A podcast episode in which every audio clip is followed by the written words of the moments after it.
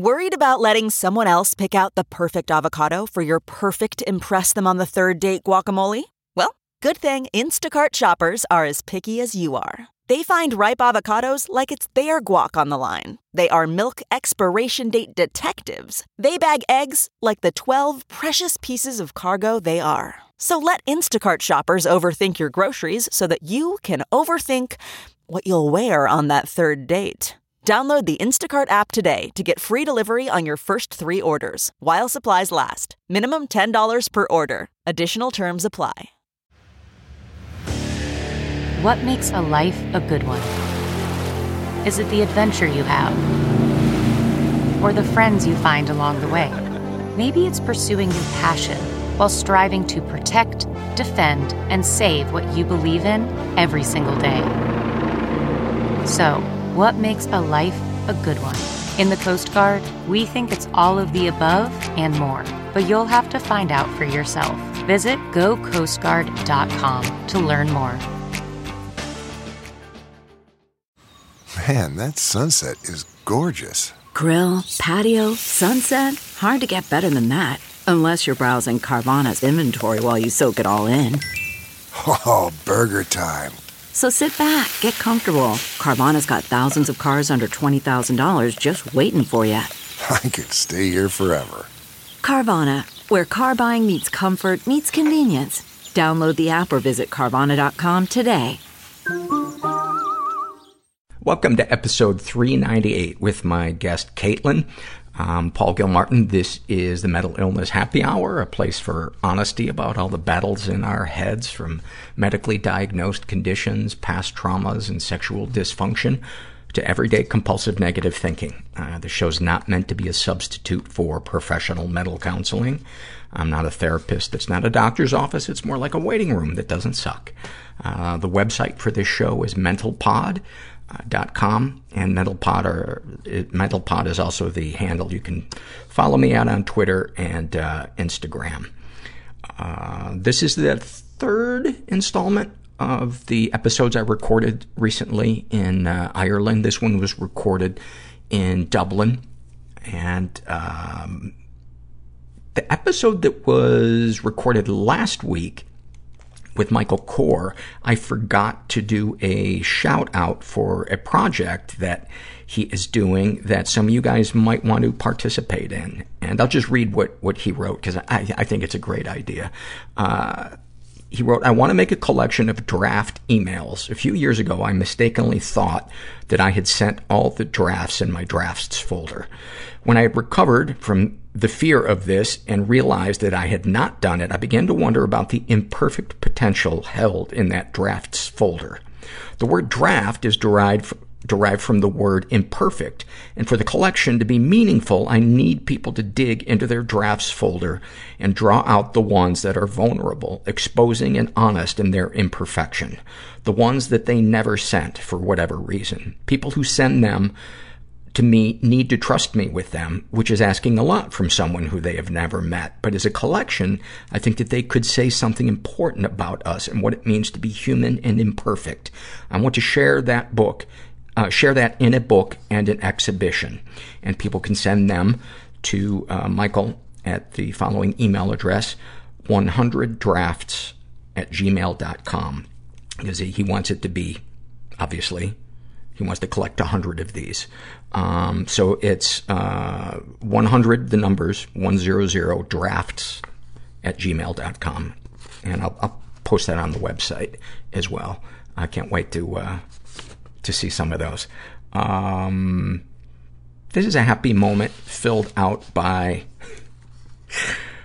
a guy who calls himself, this gin tastes like your mom's toes. I don't even, I don't even want more details. You, had me at gin.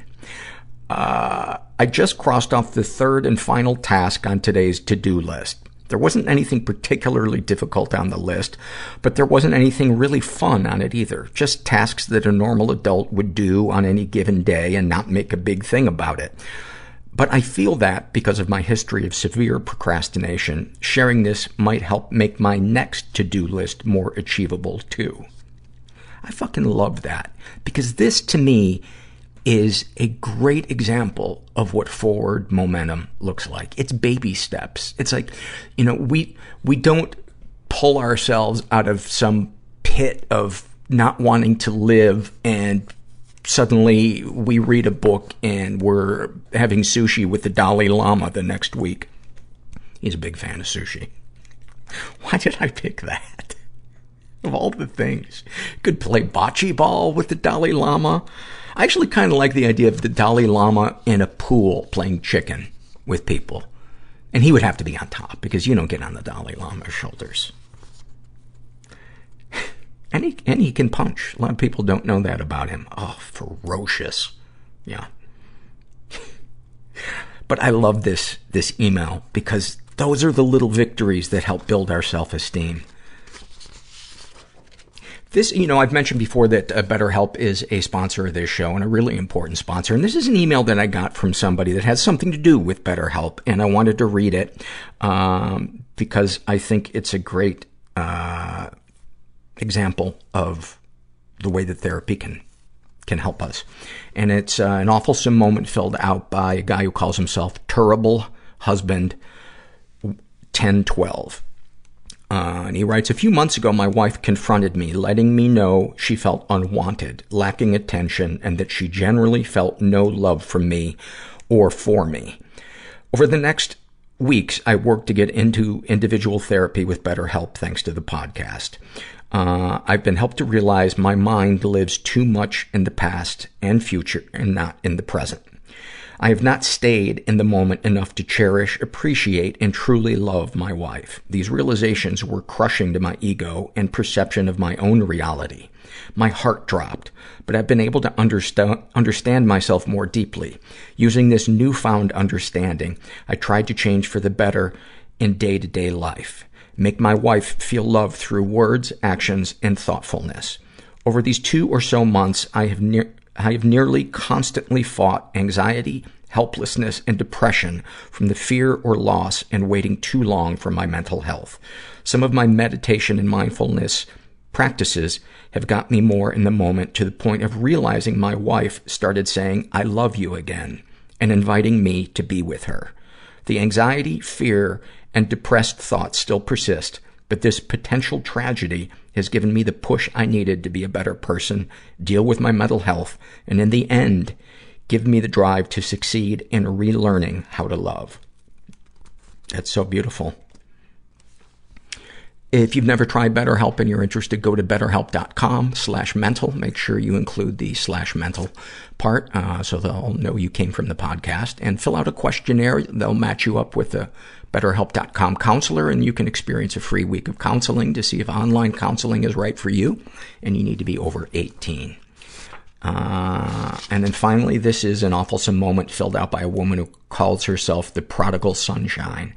And she writes, At my 10-year high school reunion, I ran into one of my former teachers who, in my day, had been the most feared and respected teacher on the entire faculty at my school. She had demanded so much of us.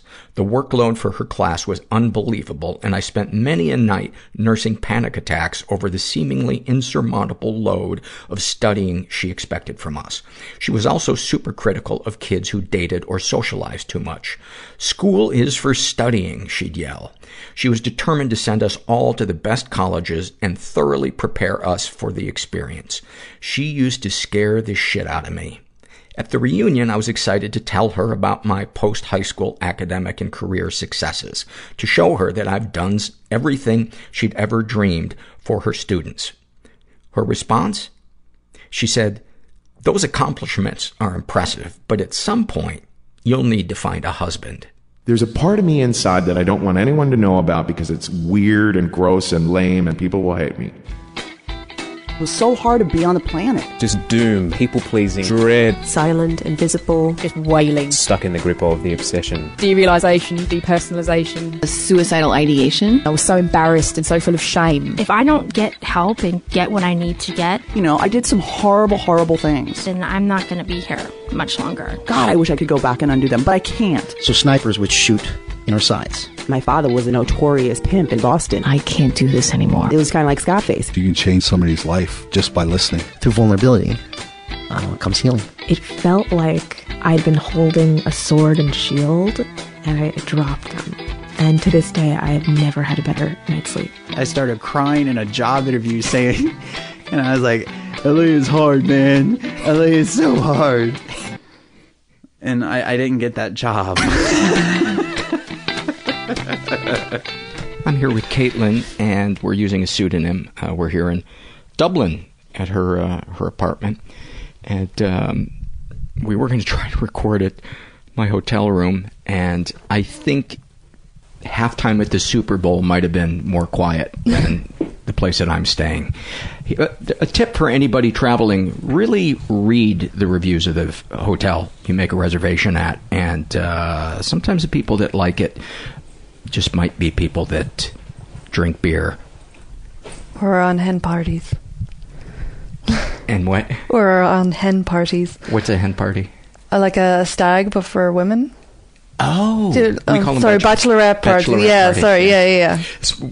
being over here, I never know if I'm hard of hearing or it's a phrase I'm not familiar with, and I'm always kind of afraid uh, of looking stupid either way. It's probably a phrase. We tend to say things a little bit differently over here, so apologies for that. So we got in contact with each other um, a couple of months ago, and quite a lot in your history: a suicide attempt, psychosis, um, physical and mental abuse as a kid. Yeah. What other fun am I leaving out? Uh, neck injury. Uh, What's the coordination thing where you the uh, oh yeah, where I see things in mirror image. So I have an issue with uh, well cycling, which my boyfriend is still trying to teach me how to do. It's not working. Um, ri- riding a bicycle? Yeah, so uh, because the hand-eye coordination there, or like my legs will just decide to go backwards, or they just won't actually function in the correct way. It takes a lot of thinking, Really? but when I overthink, then it goes horribly wrong. So like I've I've already got scars on my ankles from like trying to do it, and I've chipped that ankle trying to do it. So not going so well, but. A cool part of it was when I was a kid, I used to be able to write from uh, right to left. That's the yeah, right to left and upside down. Um, but that also came with the downfall of finding it really difficult to spell unless things were upside down. And what is it called? It doesn't actually have a name. Uh, we're naming it dyspraxia and dyslexia combined. So dyspraxia is because I have the physical movement issues with it. So like I spatial awareness is a problem. Then as I said, the uh, coordination Hmm. is an issue. But uh, I don't think we actually have a proper name for it. So when you were a kid, and I'm not being facetious, but were, were, when you were a kid, were you just labeled as uh, clumsy and dumb? Yeah, pretty much. Um, yeah, I had you know I had to get flashcards to take home. Um, during the summer, I didn't go out a lot when I was a kid because my mum um would teach me English and how to spell and all of that. Um, so yeah, I was kind of just seen as uh, stupid, um, and unable to learn. Um, but I guess I just learnt in a different way. So kind of learned that as I got older, but obviously the stigma of that kind of stuck around. Um, kind of left me with a little bit of low self-esteem, I'd say. Give me give me uh, some seminal moments from childhood or adolescence, if you can if you can think any that kind of paint a picture.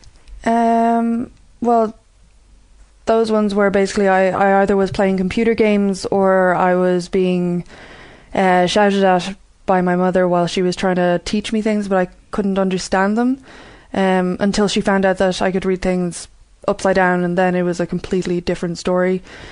Um, How so? in that she was like, "Oh, this is the problem," and it it wasn't so much that I wasn't intelligent; it was that I had to be taught in a different way. So she took extra time. That said, my mother didn't have a very good uh, sense of patience, and I don't either. I take that from her. Um, so uh, she would get very, very angry. Um, so that like a lot of our childhood was my mother being quite angry and my father when he was home because he would work at the standard nine to five, but he'd leave at seven, so he'd be gone before we'd go to school, and then we'd only be awake for an hour when he was home. But generally, he'd be quite angry as well. Um, so Go ahead, finish your thought. Oh, yeah, so that was that's one of the kind Mm-hmm. of memories. Um, and then Would there be, uh, in what way would they express their anger or lack of uh, patience? Uh, so my mother, uh, she would do a lot of screaming. We also got hit with the wooden spoon. Um, if you put your hands in the way, that was the worst because then you got it in the wrists. Um, she'd chase you around with the wooden spoon. One time she got so angry that she broke the toilet seat. She just went into the bathroom and just smashed the toilet seat with her fists. Another time she broke a hairbrush across the back of a chair that my sister was sitting on. Wow. Um, one time when I she found out that I wasn't eating my lunch because I didn't like my lunch, um, and I was a very skinny kid. Uh, she refused to feed me and didn't talk to me, and so my sisters had to. Uh, well, one of my sisters got me uh, sweets because we were quite young. I think I was about 6 So my sister would get me sweets um, before school, and that was my lunch. Um, and then I'd bargain with other kids, like, you can use my ruler if I can have some of your sandwich or something. Um, so that went on for about a week, but then that was fixed. Um, my dad was more shouting and threatening. Um, he did threaten me with a belt once because I bent a umbrella. We had like a really nice umbrella with those long metal bits at the top, and I got it caught in a grate, and I bent it, and he threatened to hit me with the belt, but he didn't. Thank God. I just got sent to my room.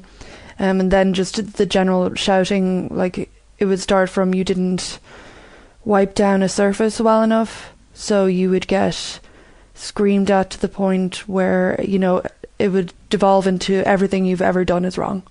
Everything like you shouldn't be here, you shouldn't exist. Like it's you're the worst person that could ever exist, and this would literally be from wiping a surface down incorrectly. What What do you think was going on with uh, your parents? I know my mum. Uh, my mum had a pretty difficult childhood. Um, she dealt with quite a lot in her childhood, and also she was having uh, what we now believe um, was hormone issues, and also like some like depression. I'd say as well. Um, quite a lot of depression actually, because she gave up her job for six years to mind us, but she never wanted kids, and that was something she reminded us of quite often. So um, Was that the Christmas present? Yeah. Who needs coal when you've got unwanted uh, chats? But yeah, I got once when I came in, she was like, "You were a mistake." Wait, not a mistake, an accident, because that's slightly less bad. Um, but yeah, uh, then my dad just had a very kind of like Irish childhood. It's the only way I can describe it. Like in of like the fifties. So you know, he was the youngest male of uh, four kids, and you know, seen and not heard. Uh, you know, emotions aren't a thing. So you cry, you get screamed at. Uh, so like, Dick, Dickens with crew cuts. yeah, exactly. Yeah, and a lot of cigarettes. Yeah. So yeah, um, but yeah, they both had a rough time, and so I suppose when we came along and money was tight when we were young, um, yeah, it was just stressful, really stressful. Have uh, any of them gained any ground in dealing with their issues or gaining tools to cope with their anger or No, like me and my sister, my eldest sister, because I'm I'm one of three, um, have talked about maybe saying to my mother or my father, maybe you should go and try some counselling because both of us have done it, and my middle sister as well. Um, and just the thought of even saying that to them is no, like there's, they're you know, they don't have a problem. They, I don't think they. if think you would just act right i wouldn't be angry exactly, yeah, everything is somebody else's. That's that problem. seems to be like the biggest pothole that any kind of ground being gained in a relationship falls into is just somebody saying, "I'm fine. Yeah, I'm fine." exactly. It's- You're the problem. and and there's really no way of moving them from that other than um, cutting contact, setting boundaries, limiting contact. Um, but it seems like trying to change them will often backfire because then it'll be like, well, now I'm never going to therapy because then I'm doing what, you know, my kid, my dumb, clumsy kid wants me to do. yeah, it's like you know, you can learn at every age. And I think if you've been going if you find yourself in a certain point where you haven't continued to learn, then something's wrong. You should always be learning, and definitely when I think people are recognizing that with like mental health uh, problems, that everybody's got something, and everybody needs to sort something out. Um, yeah, and especially like especially parents. I'm just seeing it with people that I know that have kids. Like you just even if you didn't have a problem before or it it was a small problem, it's going to be automatically like put in a magnifying glass and made a hundred times bigger because you're seeing it being reflected at you all the time. So I really think people need to it should be a, a, thing that we're taught in school. It really, I, there's almost no emotional education uh, yeah. growing up. But from what I understand, there are a few schools uh, now in the states where that is beginning to change, and and they're beginning to to teach kids uh, emotional recognition and uh, coping skills, which is really I- encouraging. Would they be private schools or? I don't know. I think one of them was a uh, public was a public school. Um, but that that's encouraging to to know that uh, Somebody's maybe somewhere. Trying. Yeah, someone's trying because it's not about you were wrong. It's just like, do you want to have some more peace in your life? I mean, exactly. isn't that why we work and have relationships and all that other stuff? Is to just feel good to. Yeah. To be able to relax. The other thing I wanted to, to comment on too is you you know you talked about your mother having depression, and a lot of people don't understand that anger also almost well, not almost always, but often goes with depression. I used to think that depression could only be expressed as sadness. Yeah. Or inertia. so many different levels.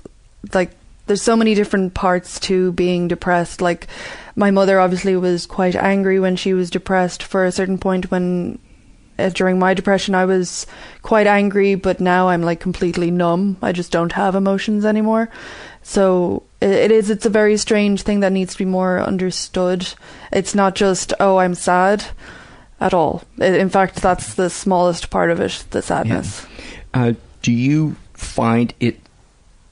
Do you do you believe that your coping mechanism was to begin to uh, numb yourself so that you, so you wouldn't feel anything when I was a kid, if I like hurt myself or if something, you know, I was upset in any way, it didn't matter what kind of upsetness, whether it was physical pain or whatever, um, I would cry, but I would also get shouted at to not cry.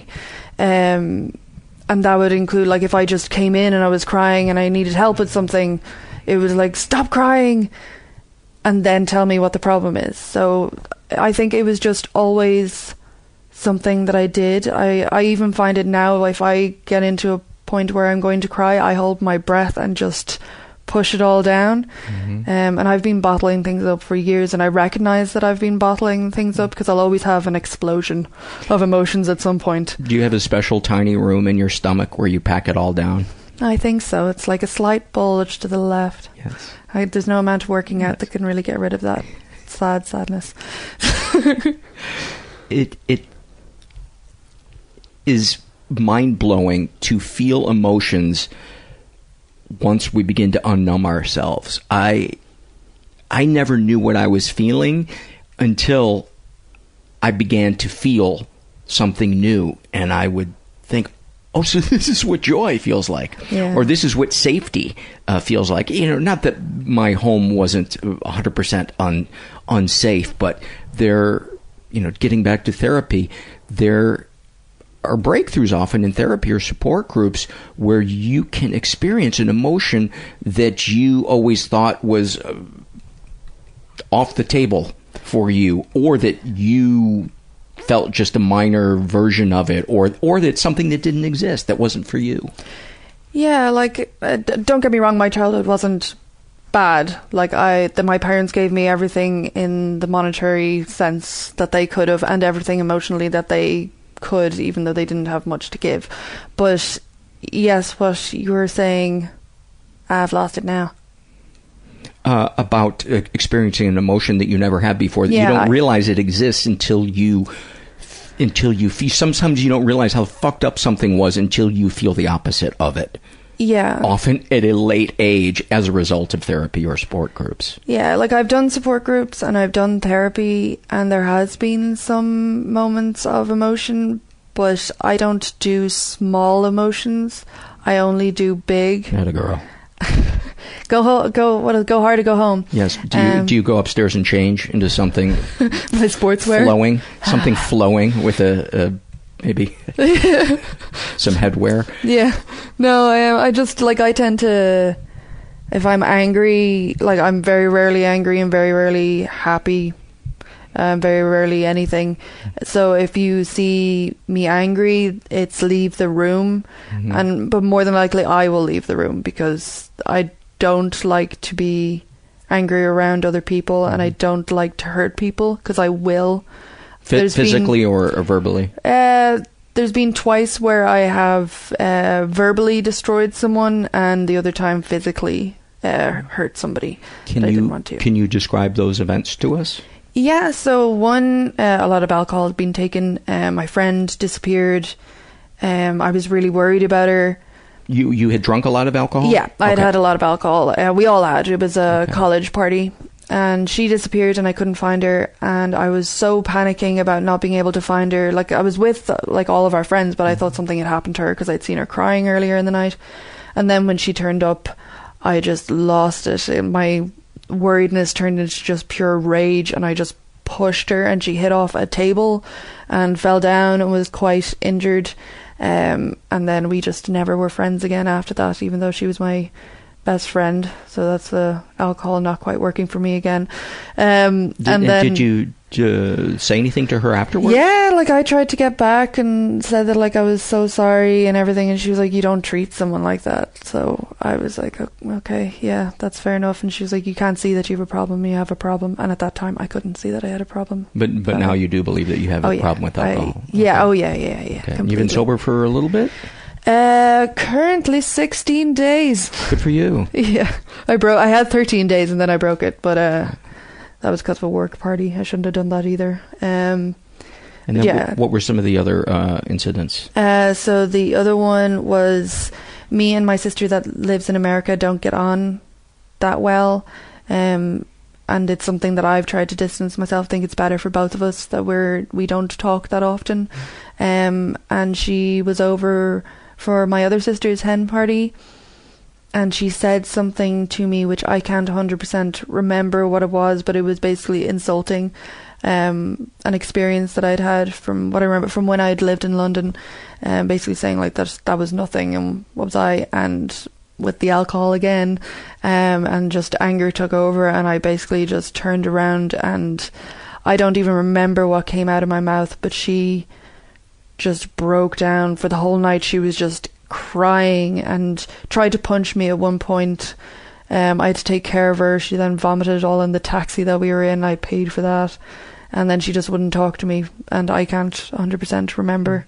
But isn't that said. every bachelorette party? yeah, I suppose so. But uh, I must have, like, this girl does not cry. Yes. No, of course I'm, Yeah. I'm being uh, stupid.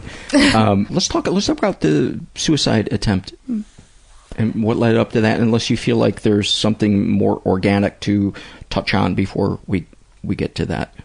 Uh, no, like, so I had been, I, I suppose the progression of being depressed for me, I had been depressed, I'd say, from 12, and I told my mum there's something not right with me, and she said, oh, it's just hormones. Um, and then when I was 19, I went to the doctor and said, look, I'm, I'm obviously depressed. Um, I just had the sadness part of that. I had been bottling things up for a while because I had dealt with other family stuff. Um, and he put me on the pill, like the, you know, the Birth control birth control pill. Yeah, and so to even out my hormones Mhm. didn't work. Um, in fact, it made me crazier, and I got into a lot of like self harming behavior. Um, Are you comfortable being more specific? yeah, so I would uh, self harm. Uh, sorry, cut myself. Mhm. Uh, usually on my legs because that was, you know, I didn't need anybody to see it. It was for Sure. my own kind of thing. Um, it would make me feel better. It would be like a release of all the tension that I was obviously holding inside, that little bubble of sad sadness, and Mhm. I left.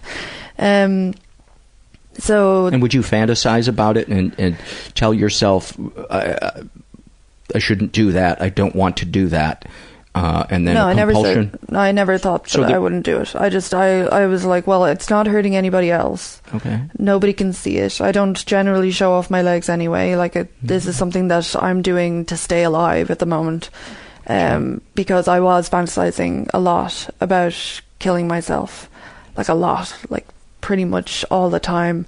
Um, I did at one point when my parents weren't in the house and it was summer holidays from college, sit in front of a uh, box of pills that my mother had had when she was ill and laid them all out. And then the phone rang, and I think it was my grandmother or something. And I just didn't do it then. So I was like, okay. So that was a while. So that was that that instance happened when I was about 15. So then 19 start college, get really depressed. I, I don't know what's going on. I've like lost it completely. I had injured my neck at that point, so I was also addicted to painkillers. Um and I was just that probably didn't help with the old mental stability at all. you think? Um, what had happened to your neck? Uh, I was doing yoga and I was doing a shoulder stand and I fell from a shoulder stand and uh, gave myself whiplash. But I didn't get it treated for two years, Mm. and then by the time I did, I had atrophied muscle and nerve damage, and there was a whole load of other issues. So I had like physio for five years after that, and I was chronic pain, so I'm still am. Um, but yeah, then so quite depressed. Uh, 20, pain, college. neck pain, college, uh, relationships not working, having issues with my family, general life stuff that obviously I just couldn't deal with because I just wasn't emotionally there. Um, I did go to a counselor at that point. I talked through some of my family stuff with her. Didn't really work. Um, How was the healthcare uh, in in seeking it uh, in this country? Was it uh, I didn't want anybody to know what was going on, and it was just a, uh, it was just a college counselor. But then she did defer me onto a um, mental health uh, facility, who then, without me even knowing, they started giving me a tour around the place, and they were like, "Sign here," and I was like, "What am I signing to?" And they're like, "You're going to stay here for a while," and I was like, "No, I'm not," and I left. Um, so I don't think the um, mental health services here are great. Um, I've been to, let's see, three counselors. One was kind of okay.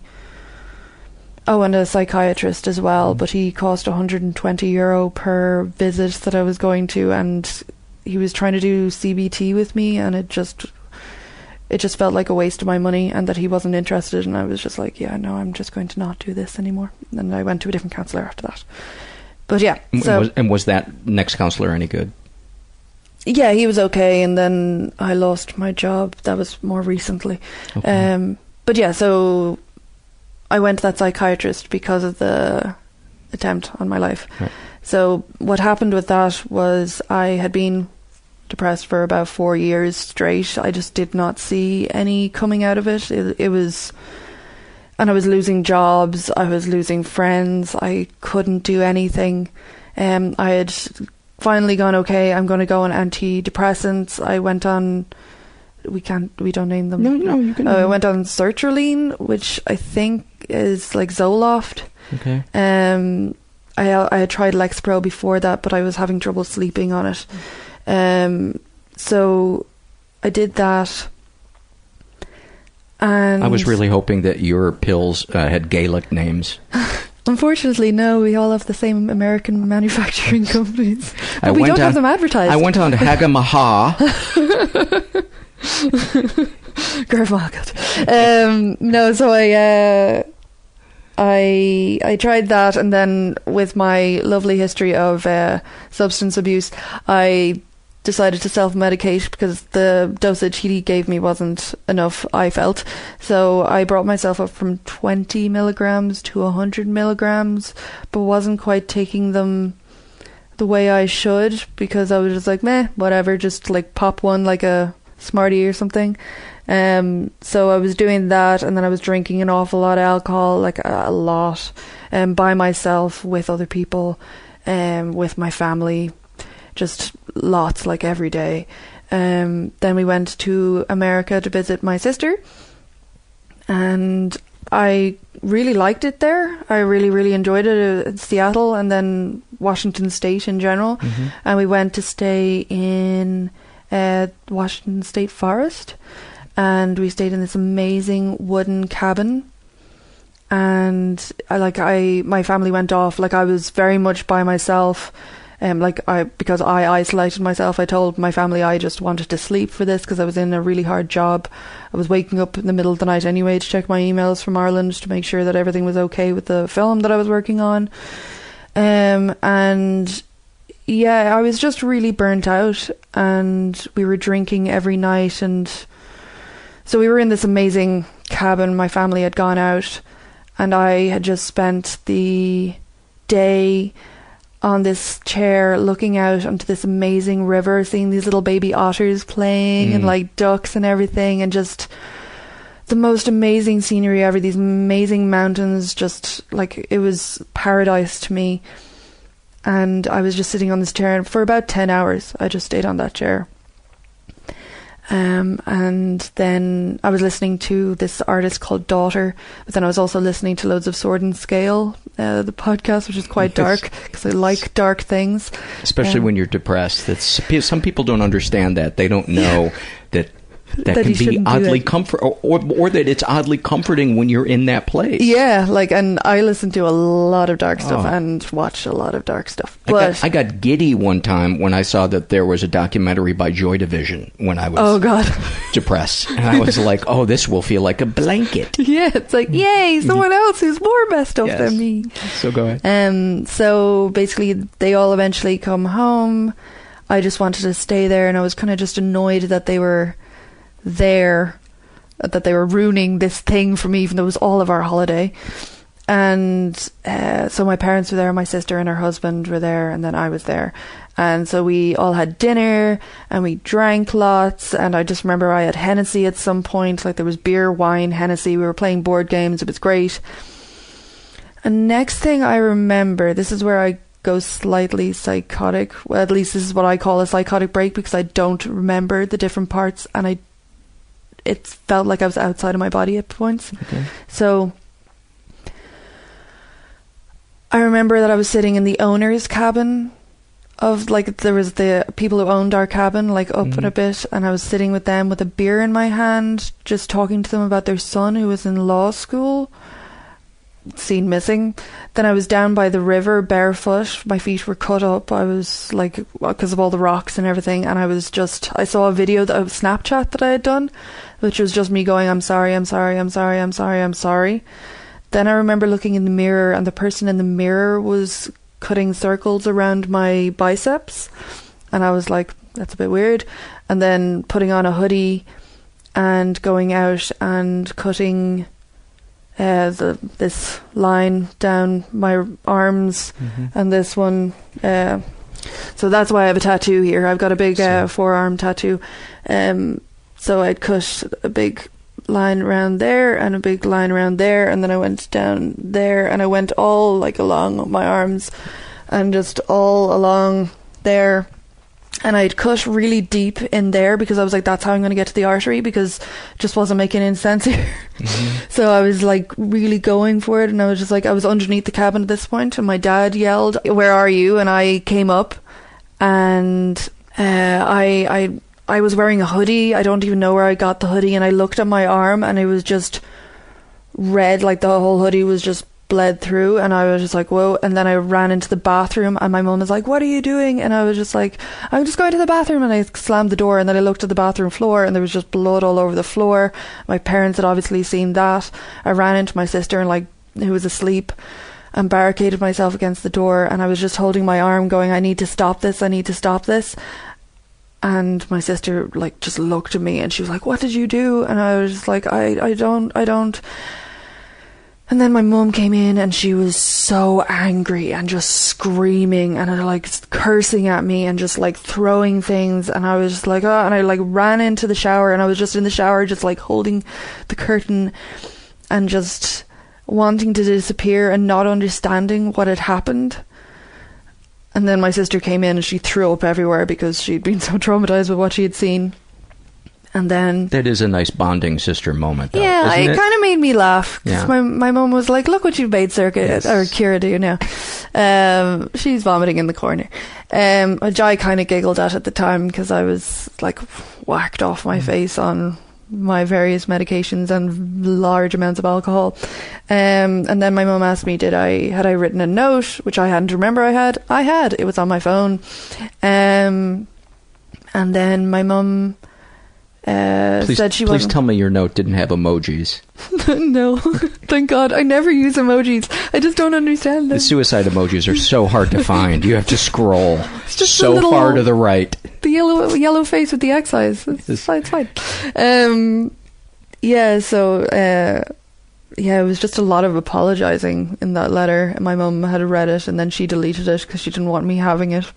Did and you- then Go ahead. uh, then my sister had an emergency kit in her car, so she came down and because it was in the middle of the night as well, the day before uh, Easter Sunday, uh, kind of ruined Easter. And uh, so my sister bandaged me up and put a pressure dressing on it and stuff because there was no way we were going to get to a hospital. Um, and she kind of assessed it and was like, "Oh well, they're not like one of them's quite deep, but we're not going to be too bad if we keep the pressure dressing on them." So my mum just helped me. Like I just was felt I had no feeling. Like it was the numbest I've ever been, and I and sorry, and Are you getting emotional? no, I just um, uh, I thought I heard a burp. Um, so I, yeah, it was just really numb, and my mum helped me take off my clothes and just put me in a nightgown, which was hers, and she just lay in bed. And I think it was the first time that she'd ever said thank you for some of the things I'd done when I was a teenager. She was just like rubbing my hair. It's the first time I felt like like a kid, like even though I was 27 and she was just running her hands through my hair and just going, "Thank you so much for taking care of me. I should have taken care of you better." All of that and I just didn't sleep and she didn't sleep either. She just kept running her hands through my hair. And then I wasn't allowed by myself at all. Like nobody would leave me alone and my parents brought me to the doctors. Thank God we had health insurance. So we went to the A&E in oh that place um it's where Twilight is uh Red Fork or not Red Fork oh I can't remember the it's the town in Twilight which I always thought was very strange Let- let- Let's come back there in, in, in a second because I just want to talk some more about that moment with your My mom. with your mom. I mean, that's such a heartbreaking but beautiful moment where your mom finally sees your pain. yeah she did I just I hated I felt so horrible that I why couldn't I verbalize it to her why couldn't I But you had been your whole life. I want to see a therapist. Why wasn't that good enough? Like, why did it, it have to come to the point where I attacked myself? It feels like someone else attacked me, but like it was me, and that's what. woke her up? Yeah, but it's like she's gone back to sleep again. What, what is as you, as you hear yourself say that? What if you can feel them through the numbness? Are there any feelings that come up when you say that your mom is now back to sleep after having that kind of It, beautiful moment where It you felt makes like me kind of um lament it, like lament that time that like, what probably four hours that we had where she saw what was going on, acknowledged that I had done quite a lot when I was a kid, um, that I shouldn't have had to do, and didn't ever question it, and that she maybe was too hard on us at times. Um, so yeah, I guess, and then her just not, you know, she was angry at me for quite a while for doing what I had done, which is understandable, I think, but also seems to be the go-to emotion. You know, if if you're not happy, then you're angry. Yeah. Um. So yeah, like they they went to America recently and they didn't even ask me to go along. Um, which in fairness, like, I remember my dad turning to me like the next morning. He goes, "Well, you cut that holiday to an end, didn't you?" And literally all of us just laughing, even though like I was in bits, crying, almost like very slightly like on the verge of being catatonic. We and want- getting stitches. We want to bring you, but none of the national parks have psych wards. Exactly, yeah. Uh, and when you remember the feeling you had when your mom was stroking your hair, Yeah. if you can, think of as many adjectives to describe what it felt like. Um, tranquil, uh, cathartic. um, Tainted. It was tainted because I'd messed up. I ruined it. I'd like. I'd love a. To have uh, to a not have to do that. Yeah, like a moment like that, and not have it be because of such a horrible situation. Um, but it was warm and it was caring and it was it's like being wrapped in cotton wool again, or at all. Um, yeah, no, it was just it was nice, even though it wasn't. Have you ever thought about talking to your mom about that moment and how you're It's like shak- the- shaking your head no? No, yeah, sorry. It's like the the Russians don't men- not the Russians, the Germans don't mention the war. You know, Mm. so like it's it's not talked about. The closest uh, Because it was be- a part of something that was so uh, otherwise. yeah, and also Ireland, like we don't do mental health talk. We don't do, you know, my family is going to a counselor. I remember like after it happened, um, my mum was like, "Oh well, we're going to have to buy you loads of things with long sleeves now." Like, because what will the neighbours think? What'll your work people think? Like, two days after I had done that, I was back working. Wow. Yeah, with like my stitches and everything. Just like back to work and um, like y- you just get up and go. It's not uh, it's not talked about. Um, if you didn't die, it's definitely not talked about. If you did die, it was probably an accident. Um, yeah, it's just it's not. You know, what will the neighbours think? Yeah, yeah. Yeah. So uh, I had paused to ask you a few questions about the moment with your mom, and now back to um, wherever we were. I think you picked up by saying that you went. Your mom got you long sleeves, and you went back to work. And Yeah, so I see the job that I was in as well, like that I think that was a big factor as well as like everything else. I was having panic attacks daily in that job. Um I was just emotionally degraded by my boss like everybody talked down to me. I was screamed at. Um, I was hardly getting paid anything, and then it was long work hours, and I had a relationship that was completely failing as well, like horribly failing. He dumped me on Facebook after two years. Um, so not so delightful. Um, so basically, going back to that, and this was how long ago? uh, this is Monday. yeah, uh, two years now. Two years in March. And you're 29.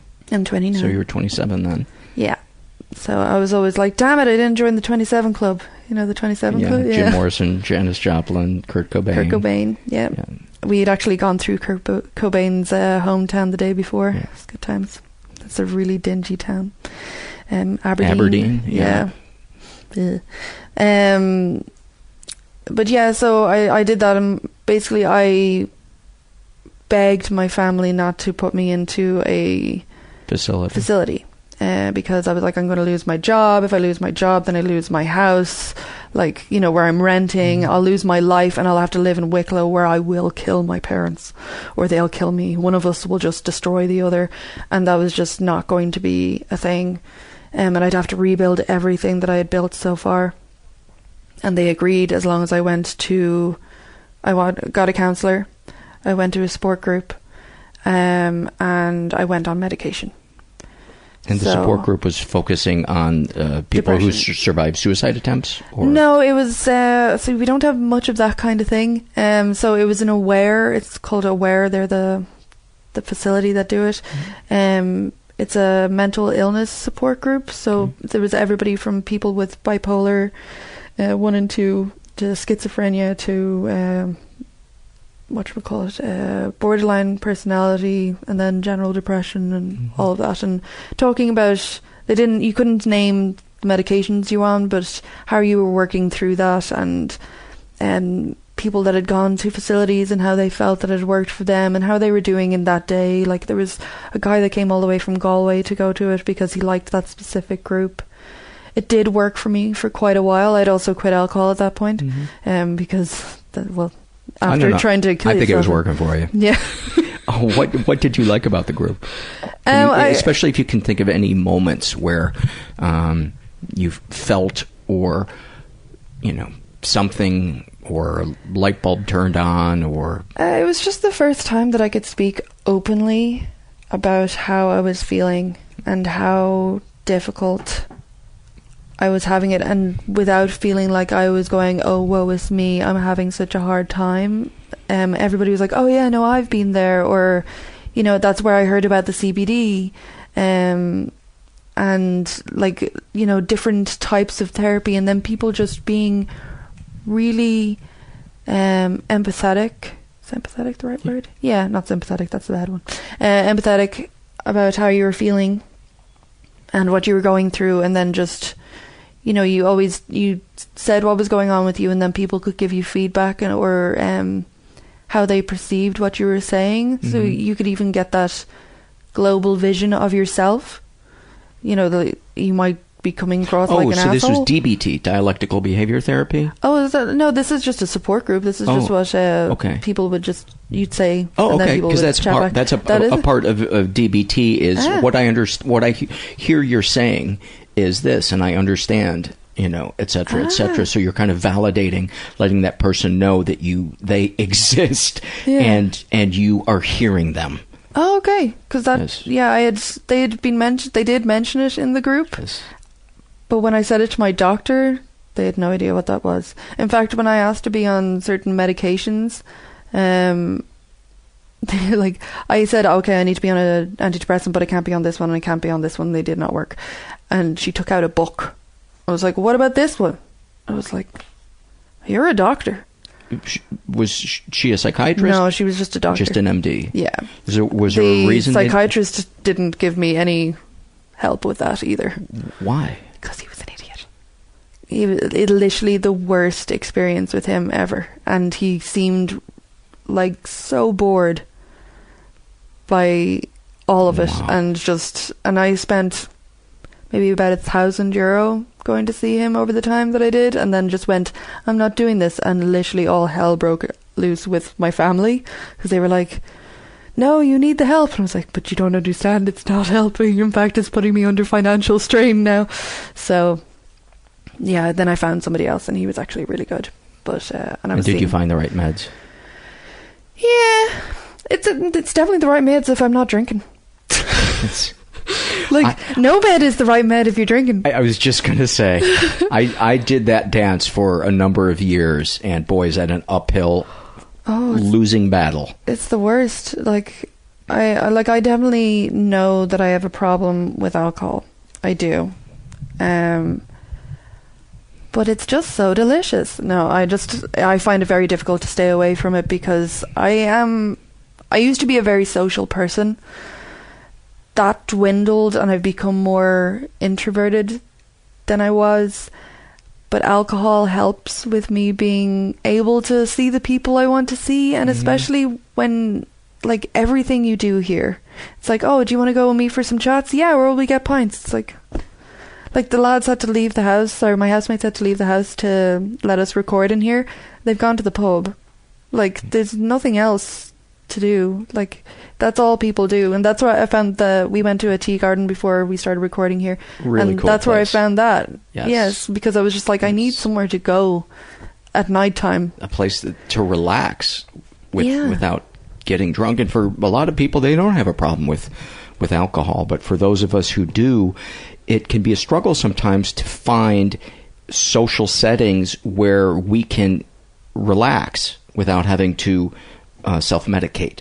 Yeah, exactly. And just, yeah, just finding, like, because obviously I'm, I'm in the early stages of trying to not drink. Um, so I'm, what, 16 days, I think I said? Mhm. I have a timer on my phone. Um, it's very difficult at the start, I find. So the the thing that is popping into my mind right now is what kind of tools could you develop to cope with the feelings that y- used to make you and currently make drinking seem uh, like the best choice?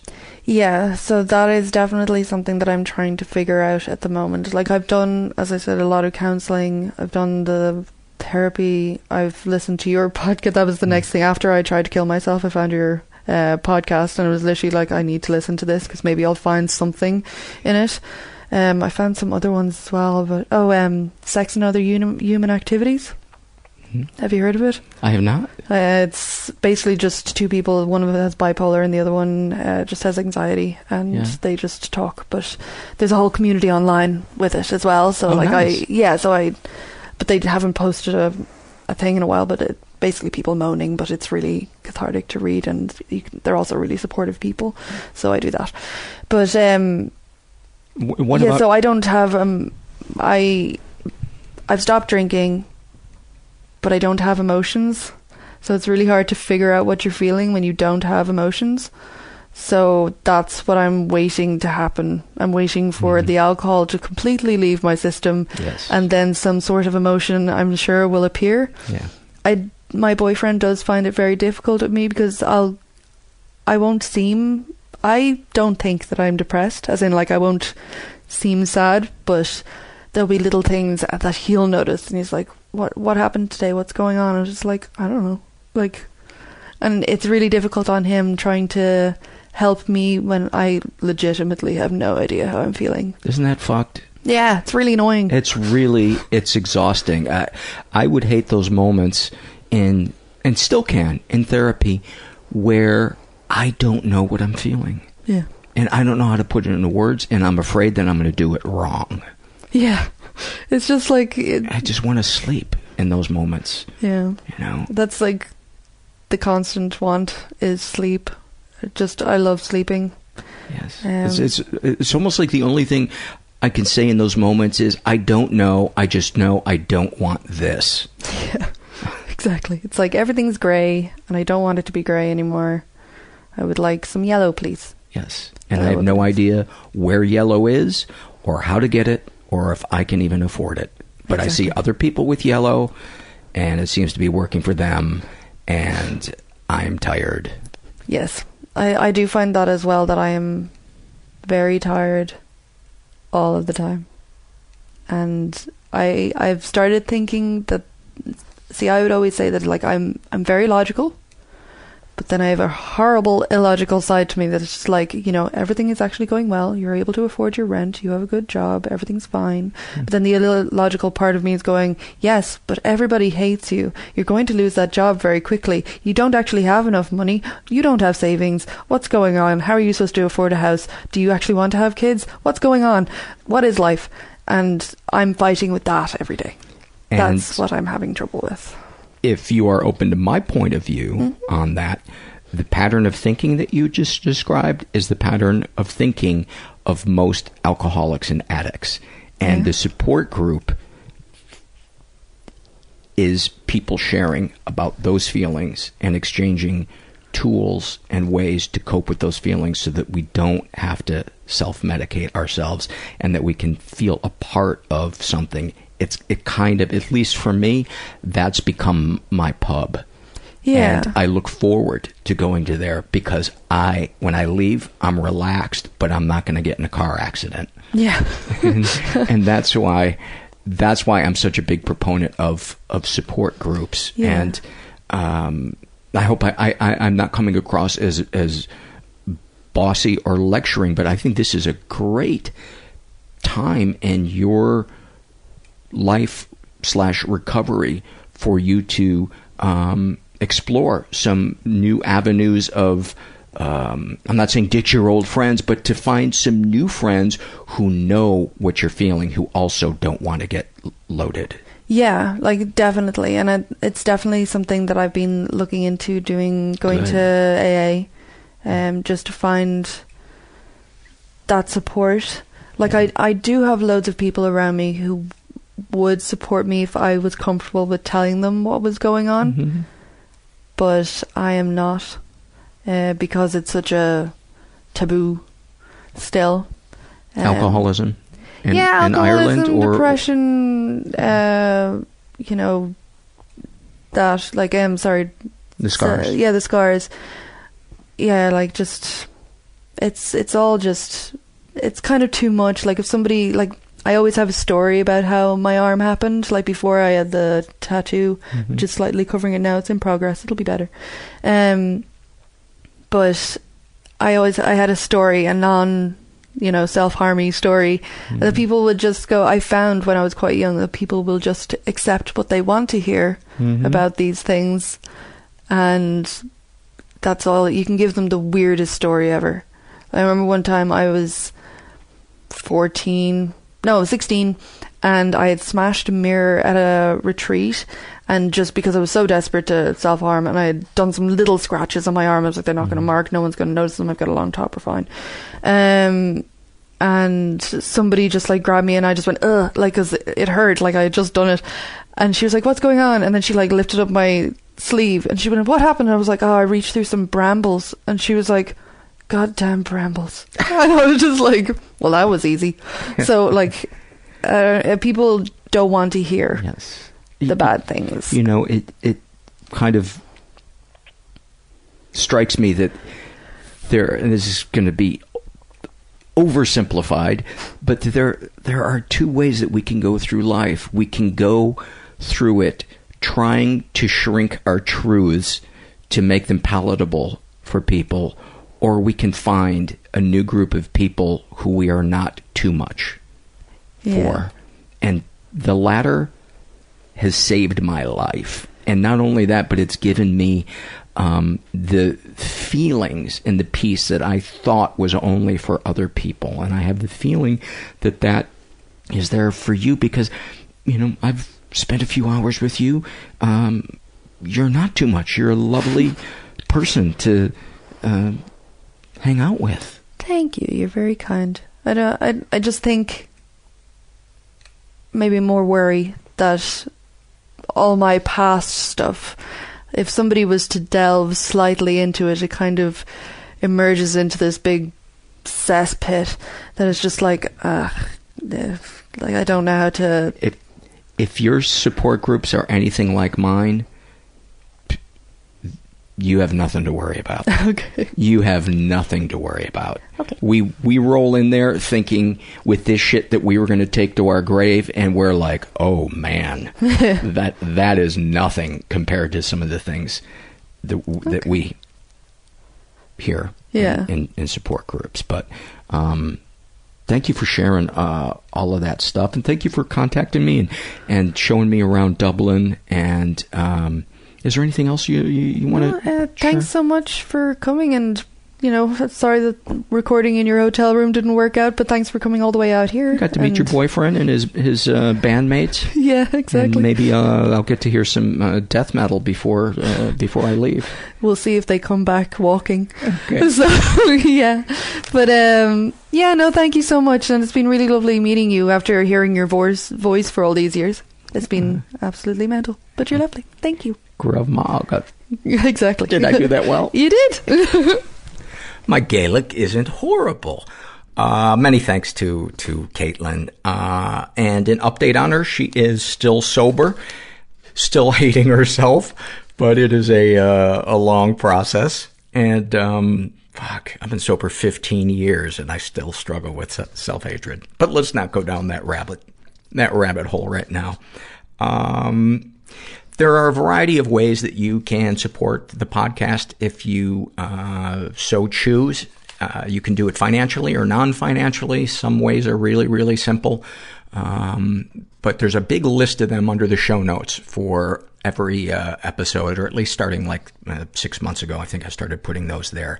So if you dig the show and you want to try to give something back, whether it's financial or not, please uh, consider that. And one off the top of my head is subscribe to the show because then the show gets more downloads and you'll be reminded. Maybe there, you'll hear an awesome episode that would have slipped through the cracks if you weren't subscribing.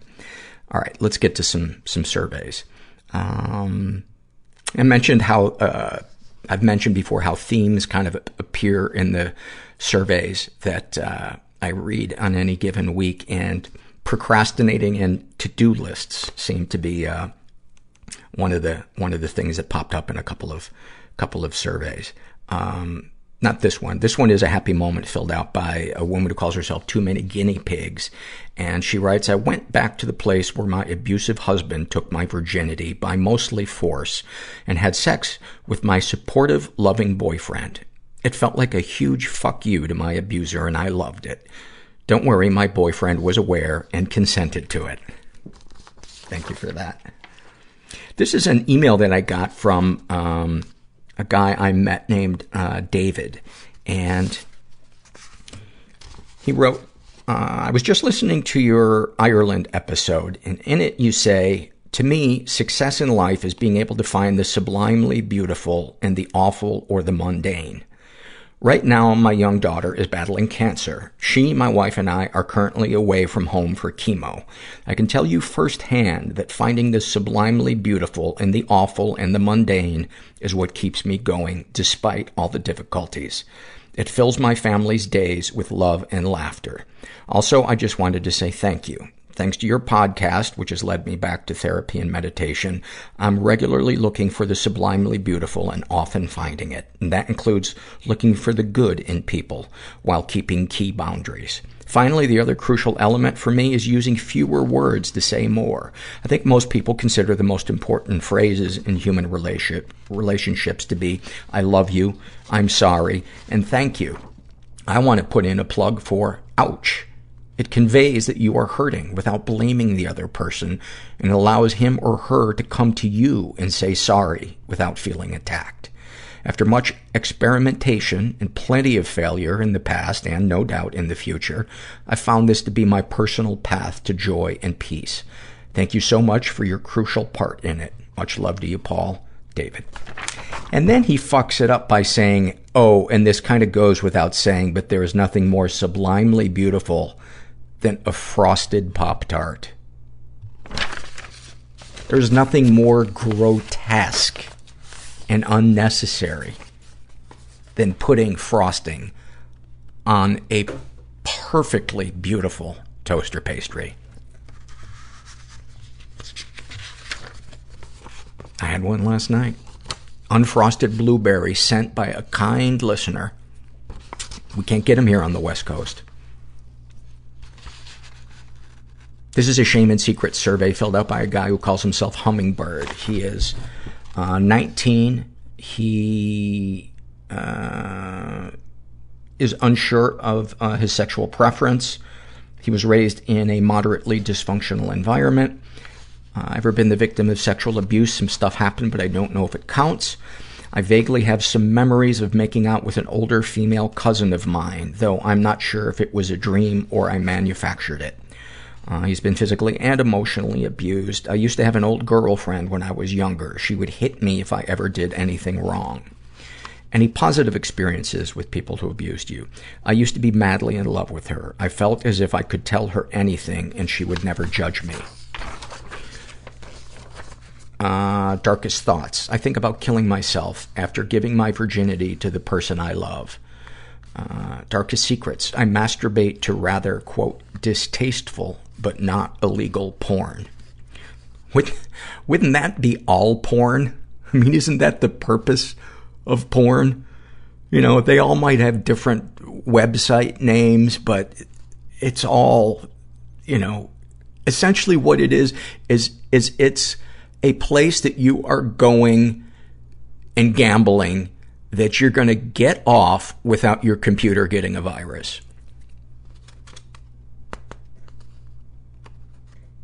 I think they should, they should get creative with the names of porn sites. You think you hate yourself now. Intimacy killer. A eulogy for your marriage.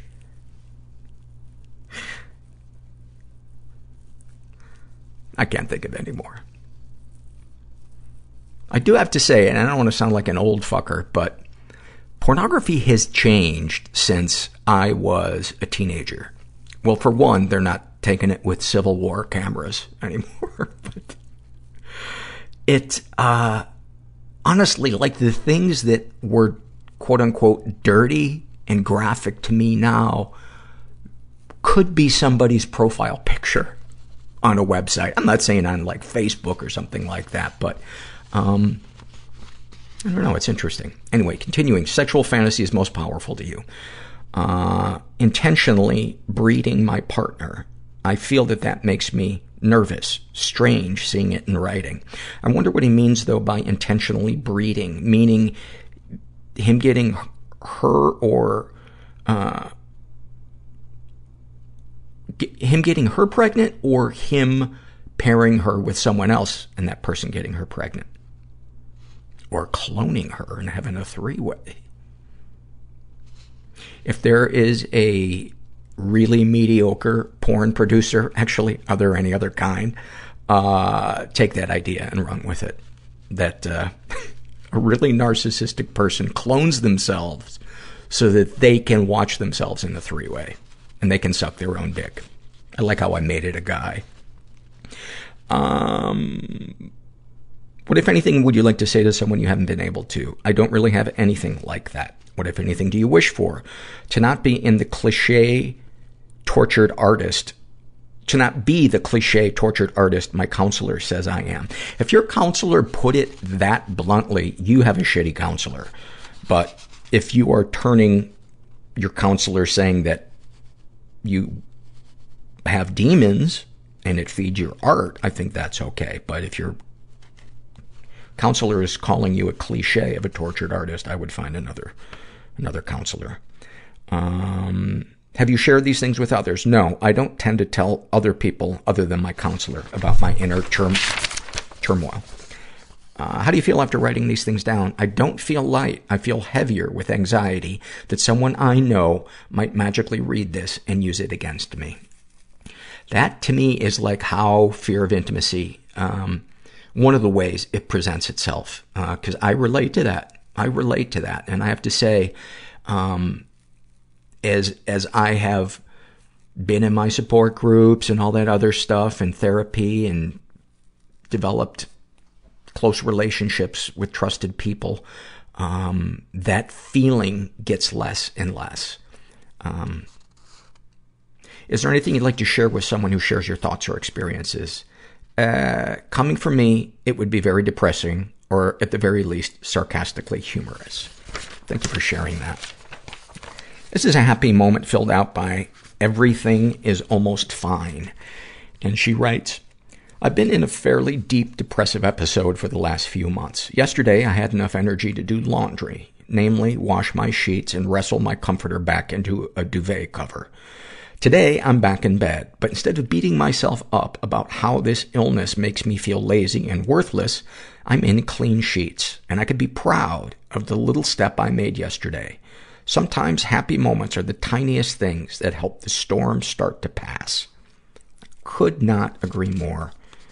And um, I feel the same way.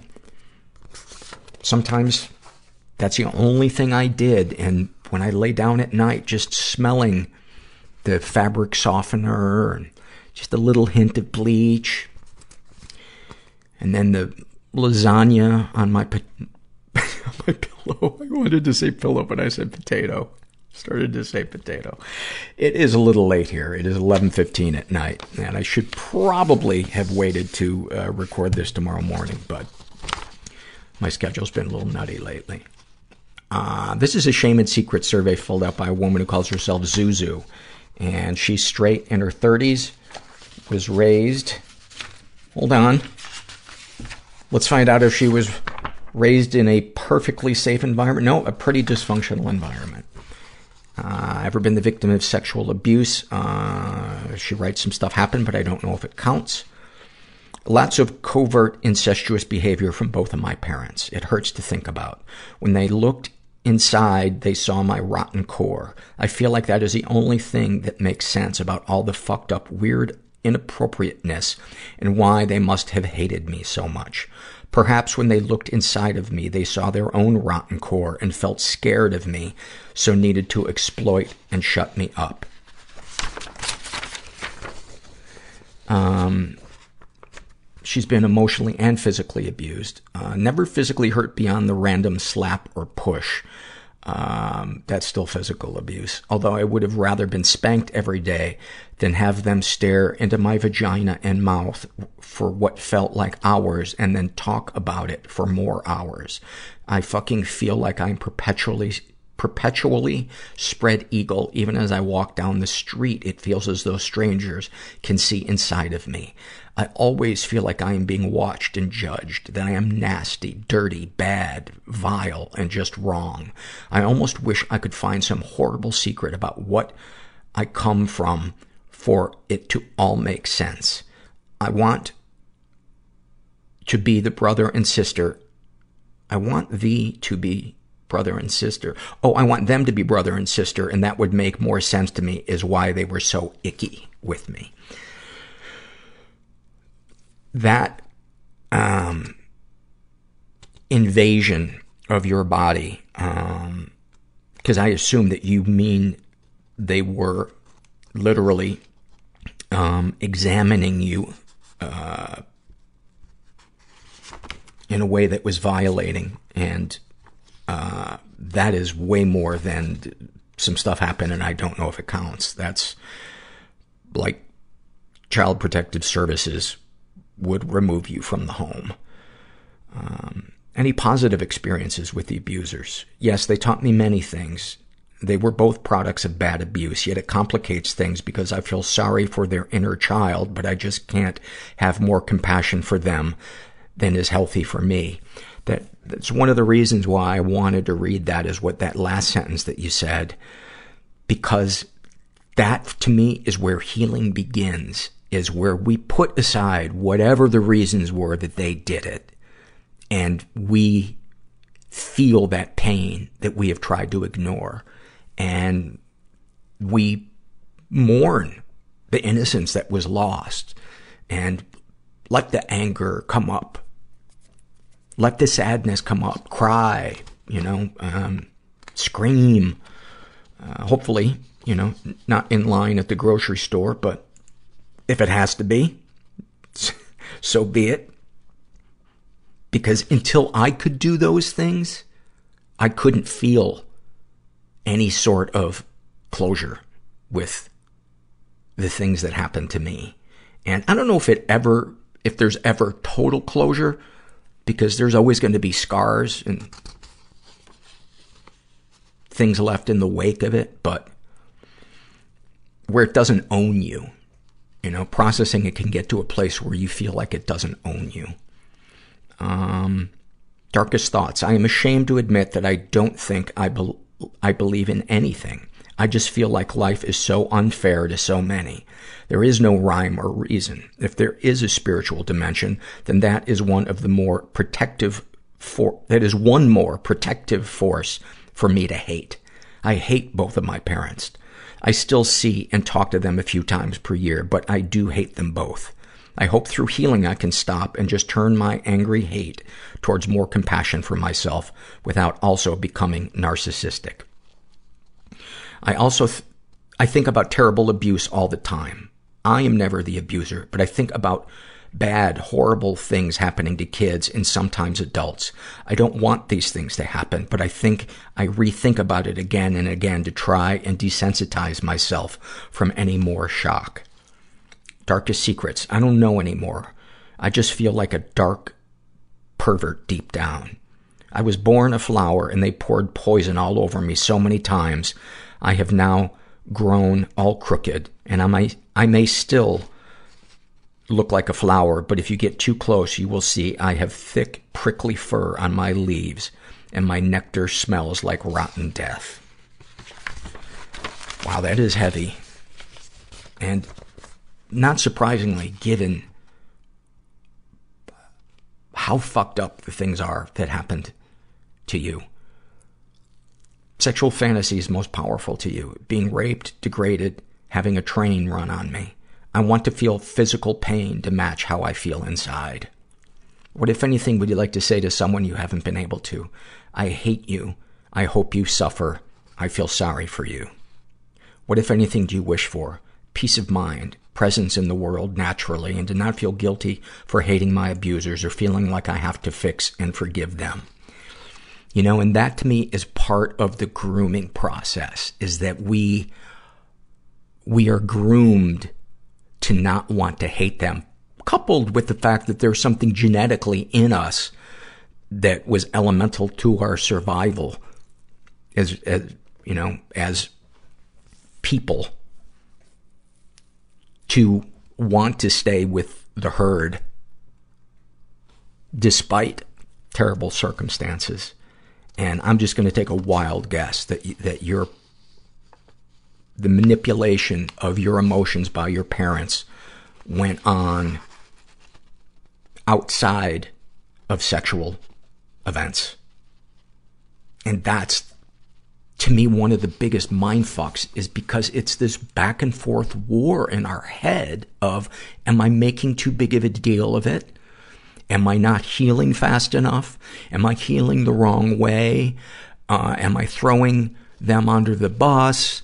Uh, blah, blah, blah, blah, blah. And that's, that's the cacophony that so many of us just have bouncing around in our skulls for years after we begin to address how fucked up the things were that happened to us. So you are not alone in, in feeling that. That is so common for someone who has experienced something like you have. Have you shared these things with others? Yes. The details were too much for many friends or others. Only my therapist seems to be okay with it, but I do feel as though I am weighing them down.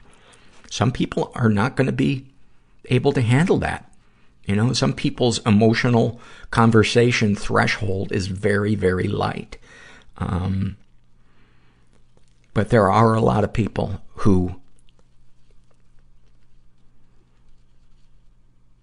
can handle that because they understand.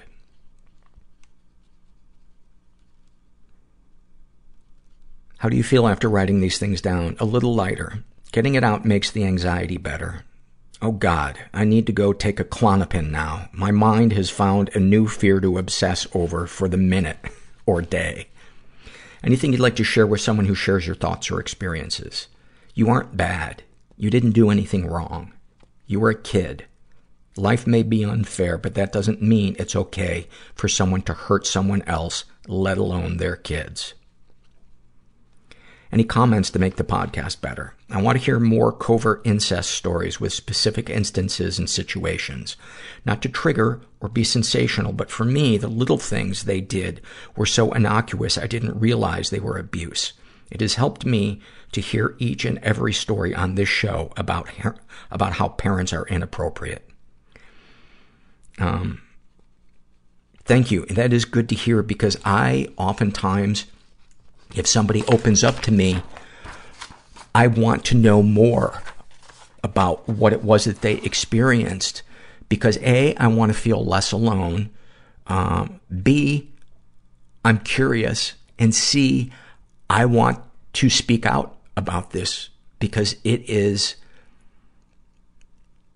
it's rampant and it doesn't get talked about, especially when the abuser is the mother. And, um, your, your, as painful as your survey was to read, it, it helped me feel less alone. And, um, I can put you in touch with a, support group, uh, if you, if you contact me. Uh, anybody who has ever experienced covert incest by a female caregiver, um, that, uh, and that's not to minimize those who've been experienced covert incest by a male caregiver. It's just this group, the focus is on, is on that. Because that tends to be much, much more under the radar. And mothers tend to, uh, when they do that, uh, they, do exploit a child covertly. They tend to, um, camouflage it in access to their children's bodies and disguise it in ways the children don't realize is inappropriate, but something in their spidey sense tells them this doesn't feel right. This feels weird. I feel like I'm being tricked. And that essentially is the story of a lot of stuff that happened to me, um, in my childhood with, with my mom. Um, this is an awfulsome moment filled out by Hespa and she writes, last weekend, I was in the car traveling to the Yorkshire Dales. It suddenly clicked with me. I had planned my suicide early that year after a family holiday. It was supposed to happen last month. I was going to give my family the best memories I could and then leave. I thought to myself, holy shit, I'm alive. See, sometimes procrastination can be a good thing. I'm glad you're still here. Glad you're still here. And then finally, this is a happy moment filled out by a guy who calls himself Chadwick Rolland. And uh, he writes, This is a weird one. I've been away from the podcast for a while. I've had a really hard summer between life and therapy. My whole core has been rattled in some very challenging ways.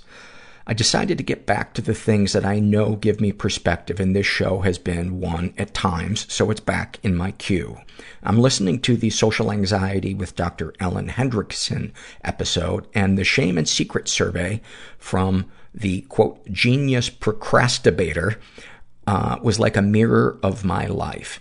Though I'm not an Ivy League fancy pants scientist, I was the high level jock who played the part to survive because being the nerd never suited my look.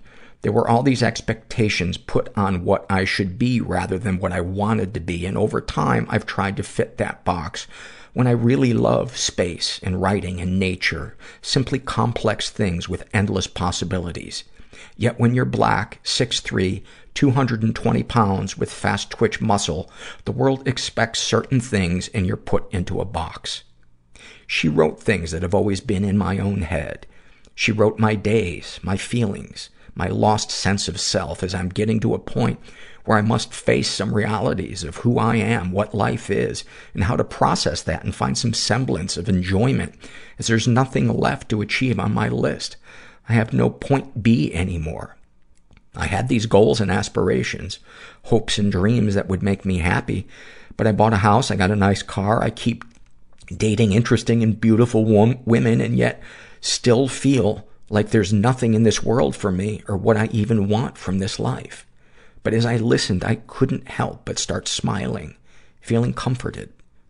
So my happy moment is listening to a stranger whose name I will never know explain word by word that I'm not alone and that there is at least one other person who's just like me, making my world seem a little less gray today, I guess in my own fucked up codependent way. LOL. So, to the genius procrastinator, that was the pseudonym they used when they filled out the survey, who might be listening to this, if it gets read, hi, I'm the underachieving procrastinator, and for what it's worth, just anonymously sharing who you really are made my day a little easier to deal with, as I'm not dealing with this nonsense alone today, and thank you for sharing. Love it. Love it. You know, as I say often, the people who fill out the surveys are as important as the guests on, on this show. And, um, I'm so grateful to those of you that take the surveys and pour, pour your hearts out into them. And I wish there was enough airtime to read all of them. Um, but I don't have the energy to to read all of them. And um, but thank you so much for for that, and I hope to anybody who listened to today's episode that you you felt what he felt, which is a sense of belonging, uh, maybe a rekindling of hope, or just a change of attitude in a in a better direction. Um, and just remember that you're not alone. And thanks for listening. Everybody I know is bizarrely beautifully Everybody fucked up I in know some is weird way. bizarrely beautifully Everybody fucked up in some weird way. Bizarrely beautifully fucked up in some weird way.